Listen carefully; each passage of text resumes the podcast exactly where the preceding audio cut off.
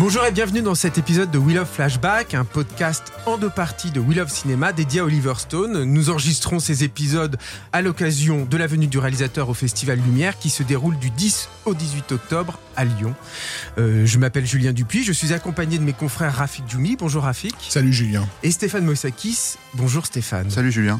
Alors pour accompagner l'événement, nous allons retracer l'œuvre de ce cinéaste passionnant parce qu'à mon sens unique dans sa faculté à chambouler le langage cinématographique pour nous offrir un propos à la fois radical et extrêmement documenté sur le monde euh, contemporain, dont il a été lui-même euh, un acteur extrêmement actif. Mais nous allons revenir sur ce point dès ce premier épisode.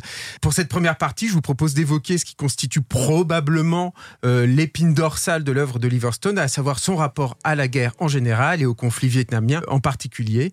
À ce titre, il faut signaler que le réalisateur viendra à Lyon présenter au Festival Lumière une copie restaurée par Universal de Né un 4 juillet.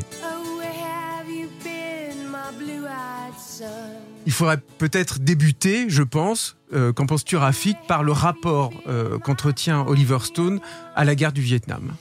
Euh, tout simplement un rapport d'autant plus euh, intime qu'il l'a qu'il l'a mené cette guerre mhm. euh, en tant que en tant que troufion, c'est-à-dire qu'en fait il s'est engagé contre la vie de son père bien sûr, tout au bas de l'échelle.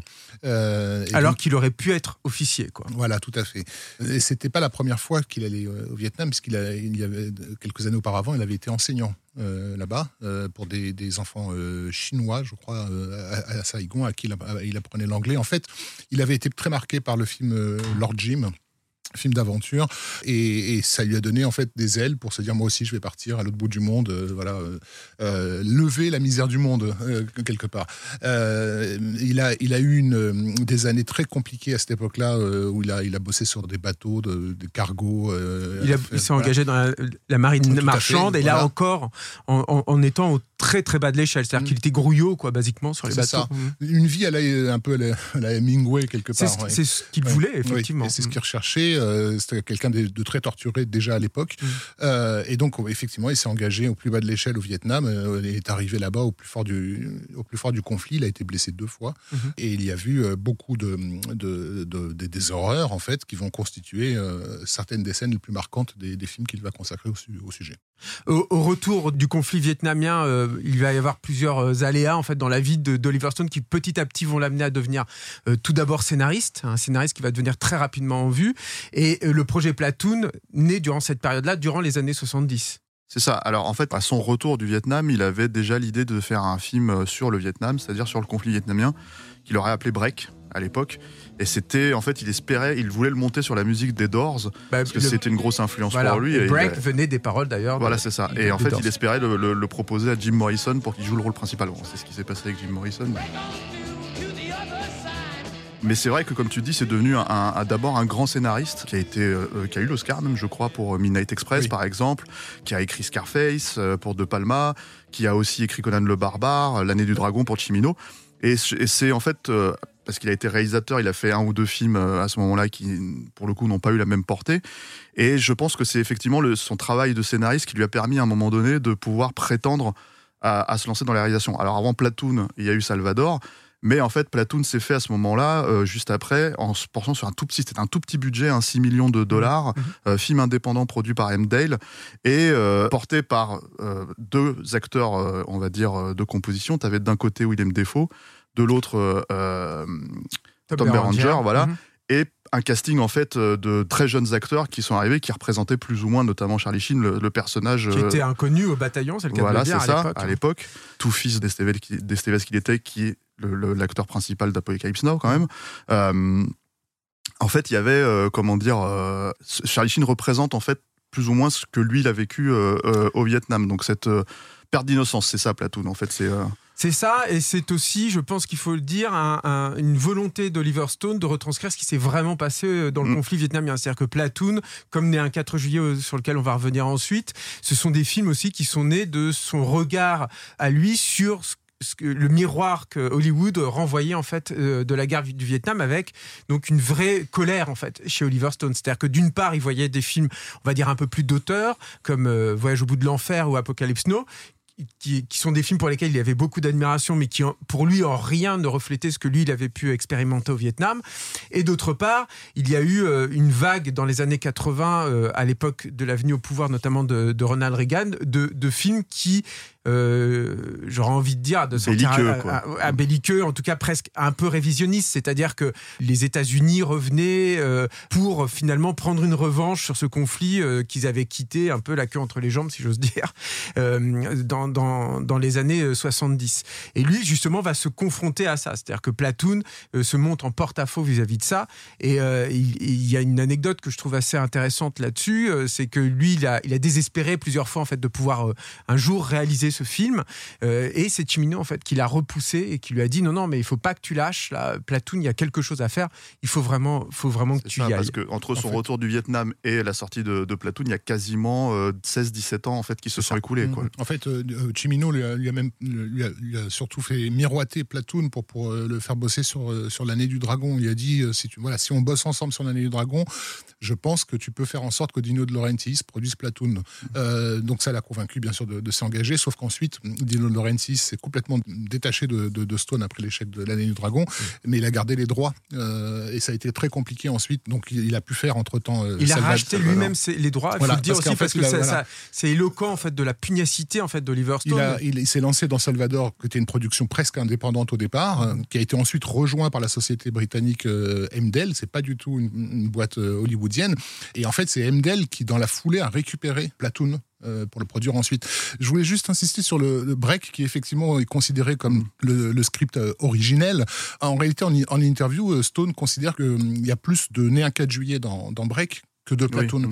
Au sens où euh, Break racontait l'histoire d'un jeune homme qui était envoyé malgré lui euh, au Vietnam, qui avait fait des conneries au Mexique avec des prostituées, etc., qui était euh, puni et envoyé au, Vietnam, et qui, a, à, son retour, en fait, on, enfin, c'était surtout l'histoire du retour, Break. chose qui va être, bien sûr, le fil conducteur de Donner un 4 juillet. Platoon, c'est qu'est-ce qui s'est joué là-bas? En fait, vraiment, euh, à travers la figure des deux personnages interprétés euh, par Willem Dafoe et euh, Barranger, euh, on, a, on a vraiment le, conflit intérieur des États-Unis sur ce conflit lointain, en fait, qui s'est joué à l'époque. Là où on est un 4 juillet, il raconte plus qu'est-ce qui s'est passé aux États-Unis. Au retour, mmh. exactement.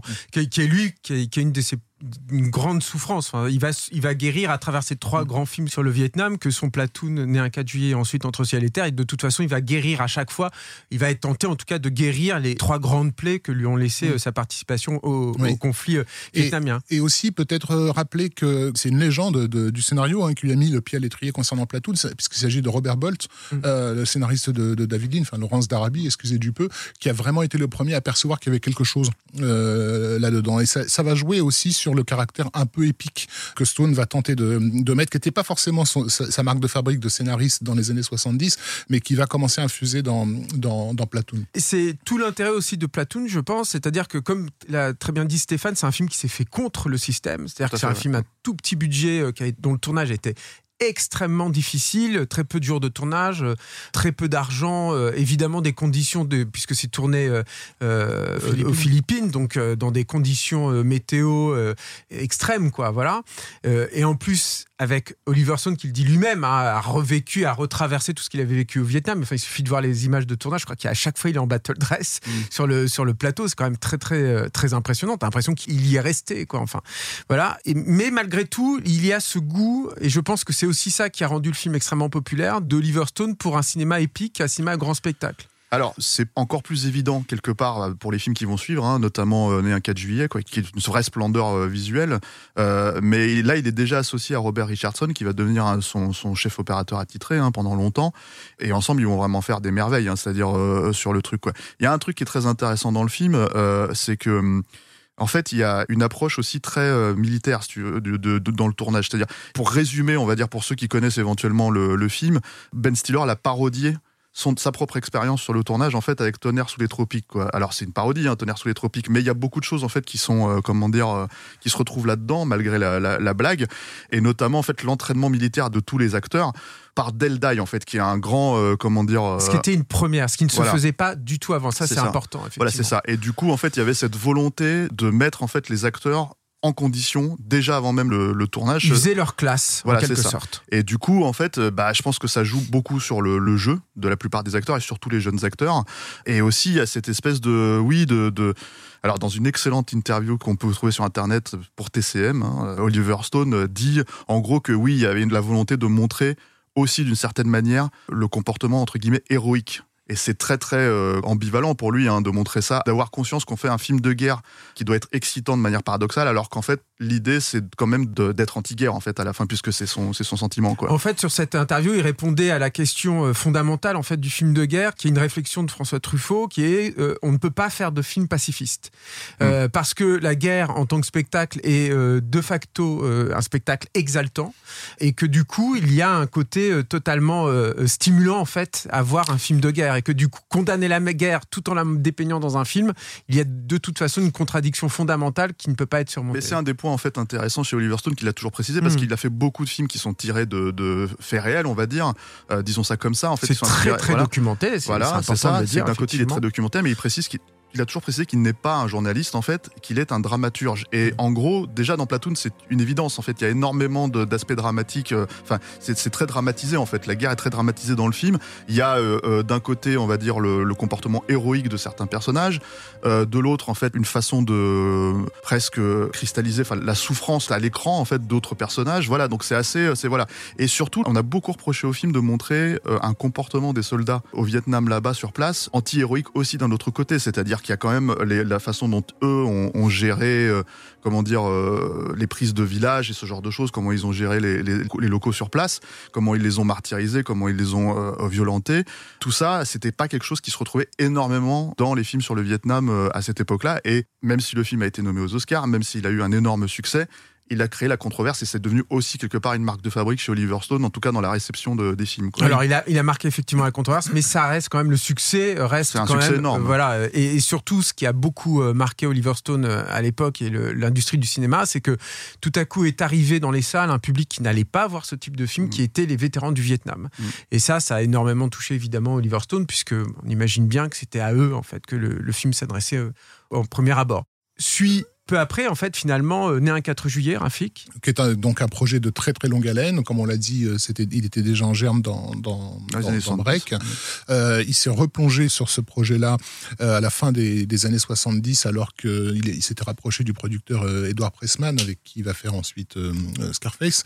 Pressman était le, plus ou moins l'agent d'Al Pacino.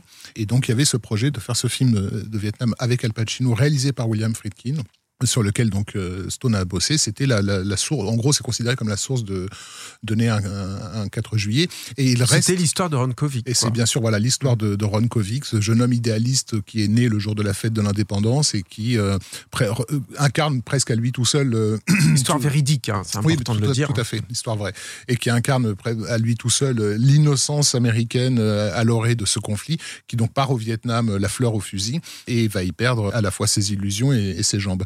Et donc de retour au pays, c'est la descente. Euh, il devient impotent aussi, ce qui est, ce qui est aussi un point. Il devient impotent aussi, ce qui, est, voilà. ce qui est très très important dans le film. Quoi. Et donc on, assiste euh, à l'écroulement de son monde et de ses représentations. Mm. Et à travers lui, bien sûr, l'écroulement de, ce monde de représentation de l'Amérique de la fin des années 60, puisque Ron Kovic va se retrouver auprès des manifestants anti-Vietnam euh, et devenir en fait d'une certaine façon un porte-parole de ce que le pays est en train de sacrifier là-bas. Tu parlais donc de ce projet avec Friedkin et Al Pacino, projet auquel donc était attaché, extrêmement euh, attaché euh, euh, à la fois Ron Kovic et puis Oliver Stone. Kovic a suivi mm. énormément hein, le projet. Et, Pacino lui-même, Pacino, a, refusé d'apparaître dans tout film de Vietnam pour pouvoir privilégier ça. C'est pour ça qu'il n'était pas dans Apocalypse Now, par ah, exemple. En fait, il a été subjugué par justement le, un événement qu'on voit dans le film qui est euh, le moment où Ron Kovic a enfin pu prendre la parole en fait euh, pendant un meeting euh, du Parti des Républicains, du Parti démocrate, non Non, du Parti démocrate me semble-t-il. J'ai lu les deux en fait.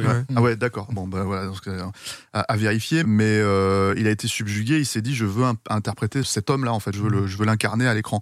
Oliver Stone et, Kovic en fait étaient très frustrés par le fait que le film n'a pas pu se faire. Moins de deux semaines, je crois, avant que le premier jour de tournage ne soit lancé. Il faut le dire quand même. Voilà. Il y a, y a, un des financiers allemands là qui s'est retiré brutalement en fait du projet fait, et qui l'a euh, arrêté comme ça, euh, nettement, brutalement. Et Oliver Stone a promis à Kovic que, en fait, il reviendrait si un jour il avait le, pouvoir, enfin, Hollywood, de pouvoir faire ce film lui-même. Mm. En fait, il, reviendrait le voir, et c'est ce qu'il a fait. Il a tenu parole, en fait, après le, succès de Platoon, qui euh, pendant un moment a été considéré, en tout cas par MDL, parce que c'est eux qui devaient finalement produire le film, ce qui n'était pas arrivé, comme une espèce de suite spirituelle à, Platoon. Quoi.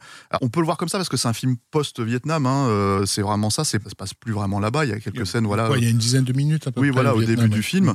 Euh, moi, je le vois toujours, ce film, comme aussi vraiment le. le... C'est-à-dire que c'est un film sur Rankovic, oui, mais c'est vraiment aussi un film sur Oliver Stone euh, et sur la façon dont lui-même a perçu son retour euh, au pays, quoi.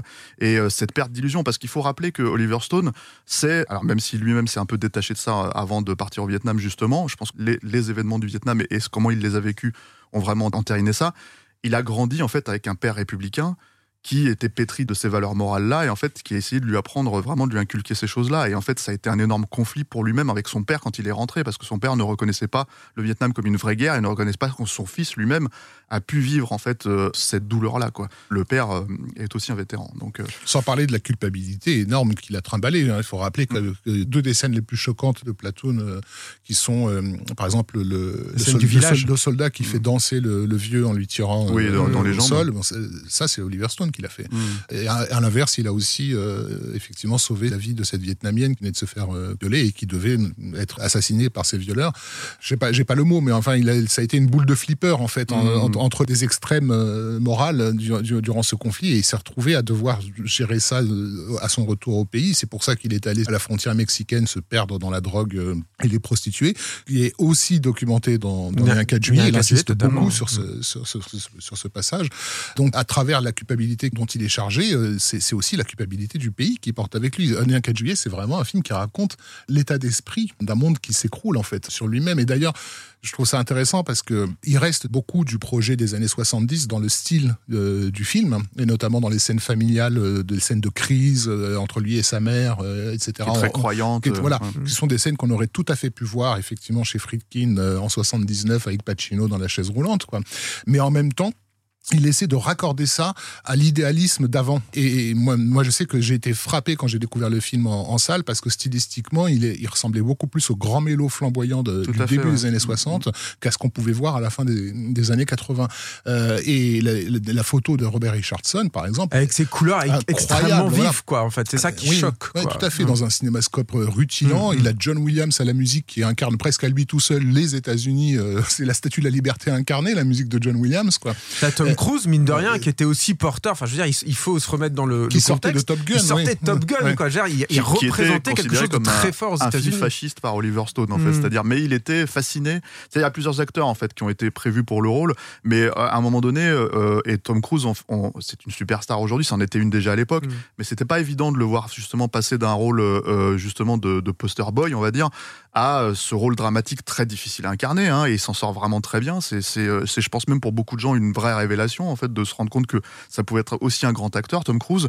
Il euh, sortait de Redman, il était un peu oui, entre mais les deux. Mais... mais... Redman, on a plus euh, concentré sur Dustin Hoffman pour le coup, et, en fait, même si sa performance était assez intéressante euh, et, difficile, je pense à, faire aussi d'une certaine manière, là vraiment en fait le studio se disait on peut pas filer ça à Tom Cruise, on va l'enlaidir, ça marche pas. Il y avait toutes ces questions qui se sont posées, et finalement le film s'est monté aussi grâce à l'implication énorme de Tom Cruise, qui a vécu littéralement en fauteuil roulant pendant toute la production. Avec, avec une anecdote que je trouve absolument dingue, que j'ai appris là en potassant un peu pour ce podcast, mmh. c'est qu'à un moment donné, Oliver Stone a suggéré qu'on lui injecte une drogue en fait pendant deux jours, qui était une drogue qui allait l'incapaciter. Et en fait, c'est une idée les complètement. Assurances. Les assurances sont fait, mais ça va pas ou quoi? Il risque d'avoir des voulait, séquelles. il voulait un, truc, ce qu'on donne en fait aux femmes euh, quand elles accouchent, je crois. En fait, c'était c'est une piqûre effectivement dans la dans la moelle épinière en fait pour anesthésier basiquement le, le, bas de son corps. Je ne sais pas si Tom Cruise était partant. si si, apparemment ah il, était euh, partant aussi. Tom Cruise était partant, Stone aussi, mais comme tu l'as dit, ce sont les assurances pour autant qu'on sache qui ont mis le là et qui ont dit non non. ça m'a l'air quand même d'être une idée assez dingue hein, euh, en soi quoi. Voilà. Et du coup, en fait, oui, Tom Cruise incarne ça, comme tu le disais, Rafik, il incarne vraiment, en fait, aussi une certaine partie de l'Amérique. Et je pense que c'est ce qui a fasciné Oliver Stone dans l'idée d'utiliser, euh, de se dire, en fait, tout simplement, qu'est-ce qui pourrait arriver de mal à un mec comme Tom Cruise? Qu'est-ce qui se passerait, quoi? Et en fait, hmm. casser cette image.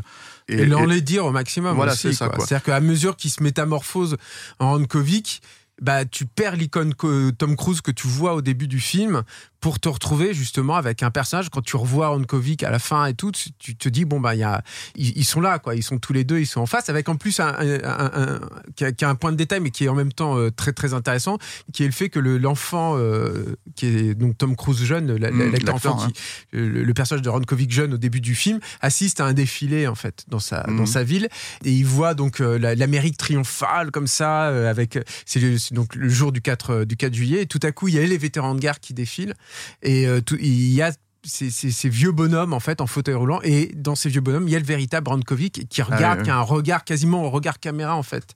Du coup mais qui observe en fait le, le, lui-même. Enfin, oui, mais il y a beaucoup de mise en abîme hein, dans ce fonctionnement-là. Parce par exemple, dans l'aspect mélodramatique du film, il y, a, un espèce de montage parallèle, en fait, justement, entre le Kovic enfant et sa mère qui lui dit J'ai eu ce rêve, en fait, je vois, devant des gens. Voilà, et dire des grandes, des grandes et belles choses, alors qu'en fait, il y a, y, a, y a, clairement un conflit idéologique entre les deux, hein, euh, qui, qui, est mis en place à ce moment-là dans le film depuis longtemps. Et euh, lui-même, en fait, le moment où il va justement parler dans, ce meeting démocrate ou républicain, voilà. Mais, enfin, en tout euh, cas, cette prise de parole publique. Voilà, en faveur. Qui va euh, vraiment le, mettre sur le devant de la scène aussi, en tant que porte-parole des vétérans. Quoi. Ce, qui est, ce qui est intéressant, c'est qu'on on parle aussi beaucoup depuis le, le, début de ce podcast de la disons, nécessité intérieure d'Oliver Stone de se livrer et d'expier en fait tout ce qu'il avait pu engranger euh, au Vietnam à travers tous ses films. Mais euh, Né un cas de comme Platoon, hein, d'ailleurs, sont aussi des, des cris d'alerte face euh, aux États-Unis, comme tu l'as montré tout à l'heure, Rafik. Et en l'occurrence, il y a un terme qu'on n'a pas encore exploré, il me semble, à propos de Né un 4 juillet, qui lui l'a extrêmement marqué, qui est l'indifférence en fait de son pays, euh, et qui sont notamment traités à travers le, personnage de l'ami d'enfance de, de Ron qui développe une société de, de hamburgers et, qui lui euh, est un anti-guerre euh, dès le début, mais en fait qui se voile totalement la face. C'est-à-dire que lui, c'est c'est pas qu'en en fait il prend position pour la guerre, c'est que pour lui il est dans le déni complet.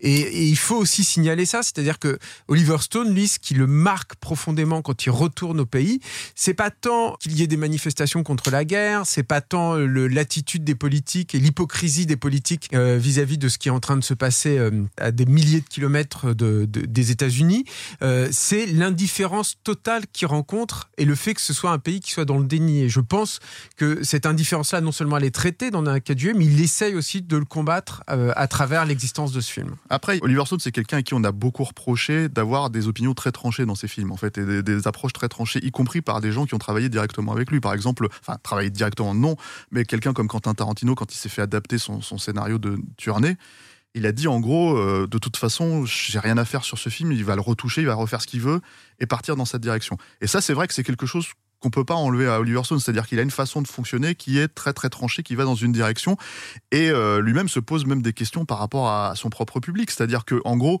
quand il a vu euh, que des jeunes personnes en fait ont vu Platoon, lui ont dit ah, c'est incroyable, c'est un film qui m'a fait réfléchir, qui m'a donné une conscience politique, etc., etc., et qui les a vus partir s'engager dans la guerre du Golfe derrière il comprenait pas en fait. Il se disait mon film n'a pas eu de, cet impact-là quoi. En fait, c'est un cinéaste qui croit au pouvoir du cinéma, qui a toujours cru. Donc on rappelle qu'il a quand même décidé de partir à l'autre bout du monde après avoir vu un film. Mmh. Euh, donc en l'occurrence euh, Lord, Lord, Jim, qui d'ailleurs sur un plan esthétique, c'est intéressant de voir que la mise en scène de Platoon était une mise en scène, je dirais entre guillemets, euh, qui se voulait objective, c'est-à-dire elle est posée, elle, essaie, elle, évite souvent les effets, elle est un peu dans la continuité. Il y en a quand même quelques-uns. Il y en a quand même quelques-uns. Il y a des ralentis, dont le, dont le plan célèbre qui Des ralentis, l'utilisation d'effets spéciaux optiques, ce qui était aussi une nouveauté dans les films de guerre à l'époque. Hein. Mais dans la façon de cadrer les personnages dans, dans, dans, le champ, il y, a quelques, il, y a, une forme de, de, regard objectif qui est dans la lignée de ce qu'il avait fait sur Salvador. Il y a, il y a eu vraiment un, un bon esthétique délirant sur, sur un 4 juillet, qui est un film qui joue énormément de l'artificialité de la mise en scène.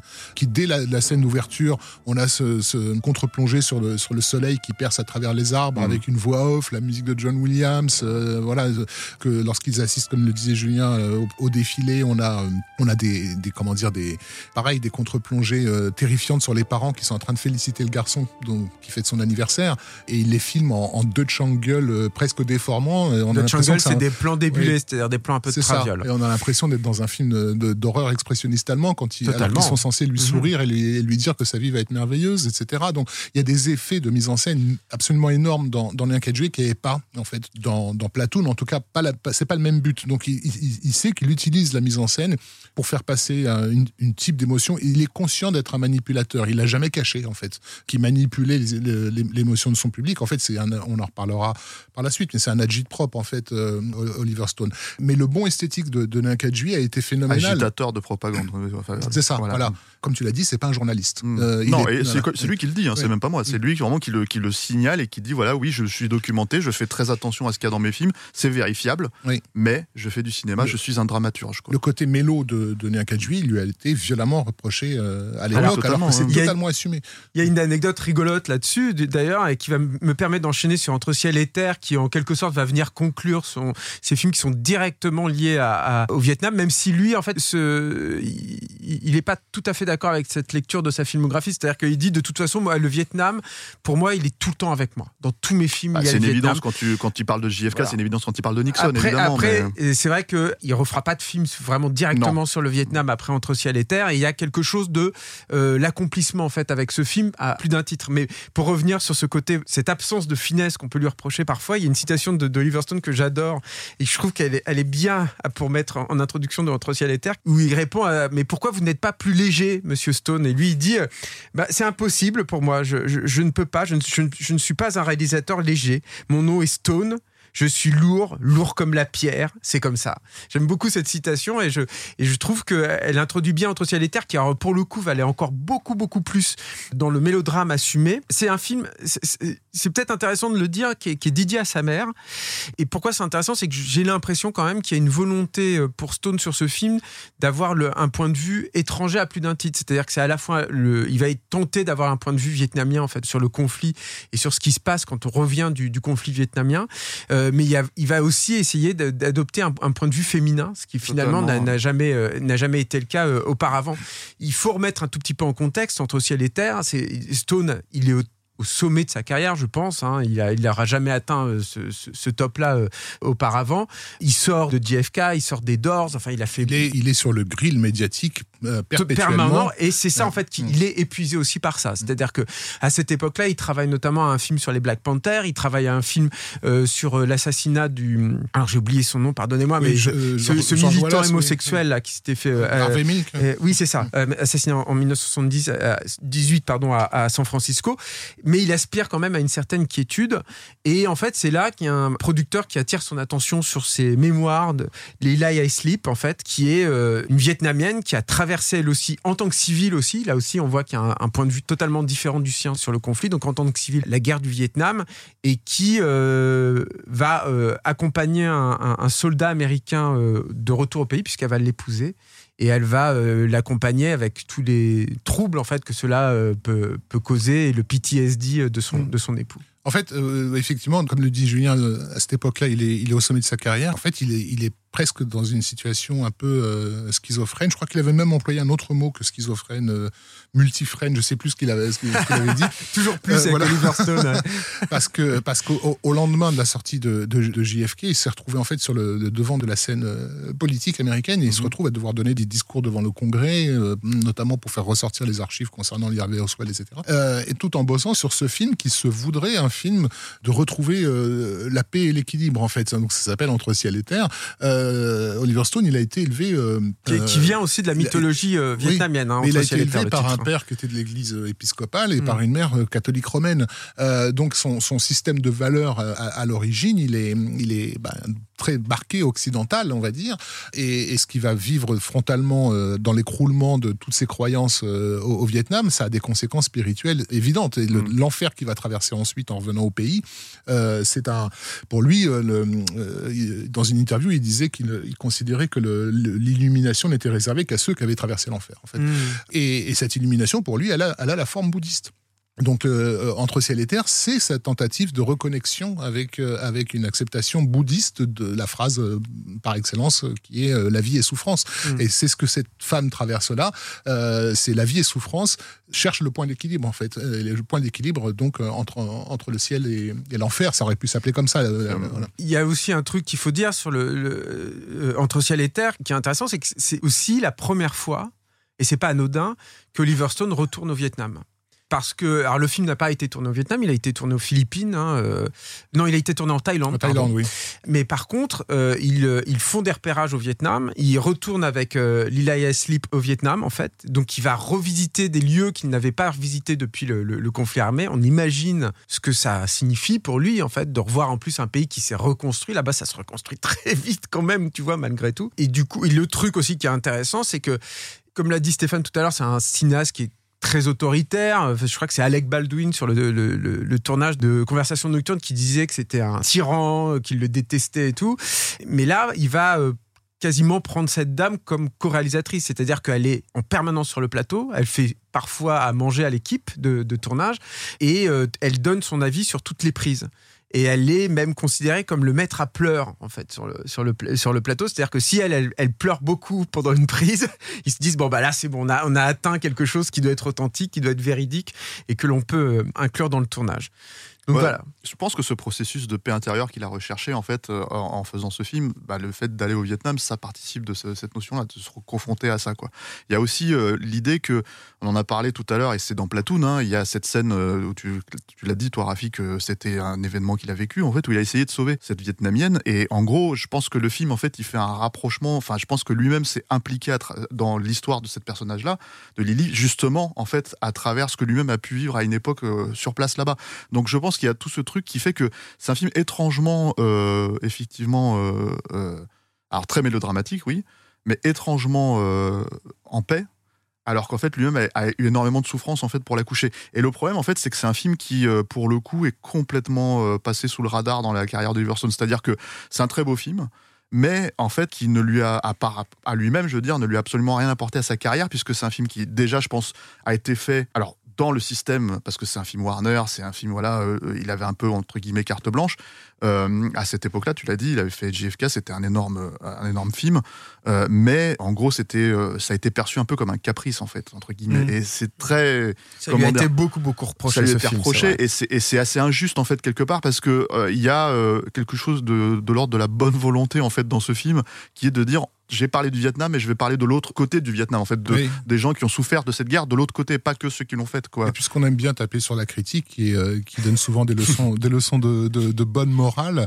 euh, de rappeler que moi, ce qui m'avait le plus euh, fasciné à l'époque de la sortie du film n'a pas du tout été évoqué. Il s'agissait d'un gros film de studio, un blockbuster en cinémascope par un, un réalisateur de premier plan, dont le héros était une femme asiatique. C'était pas un petit budget, c'était un, un blockbuster. Mmh. Moi, je me disais, mais comme waouh, enfin, il a quand même ça, réussi à faire cracher euh, la soupe des majors pour mettre en scène euh, le récit d'une vie dont le cinéma américain ne veut pas. En fait, on n'en raconte pas la vie de ces gens-là, parce qu'elle aussi, elle ramène en fait le Vietnam aux États-Unis, puisque évidemment, du film, c'est ouais. mmh. sa découverte à elle de ce pays étranger euh, et notamment obèse hein, dans certaines scènes.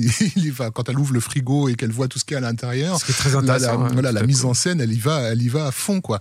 Euh, donc donner le point de vue d'une femme asiatique déboulée aux États-Unis à cette époque-là, je me disais mais c'est quand même dingue que la critique qui se targue d'être euh, extrêmement progressiste n'est même pas percutée sur ce fait-là en fait.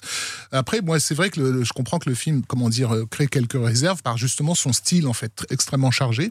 C'est un film qui se voudrait très lyrique. Les scènes notamment de, du début sur une musique que je trouve assez jolie de, de, de Euh, japonais, compositeur japonais voilà. ouais, qui a fait la musique. Ouais. Euh, dans des paysages magnifiques, etc. C'est vrai que ça, il en fait beaucoup. Il en fait peut-être même parfois un, un, peu trop, mais à l'époque, à l'époque, voilà. Mais comme à l'époque, il cherchait un style, il avait commencé à, à travailler euh, un style extrêmement expérimental sur JFK, qui tentait de marier le classicisme et l'expérimentation. Il a voulu porter ça sur euh, entre ciel et terre.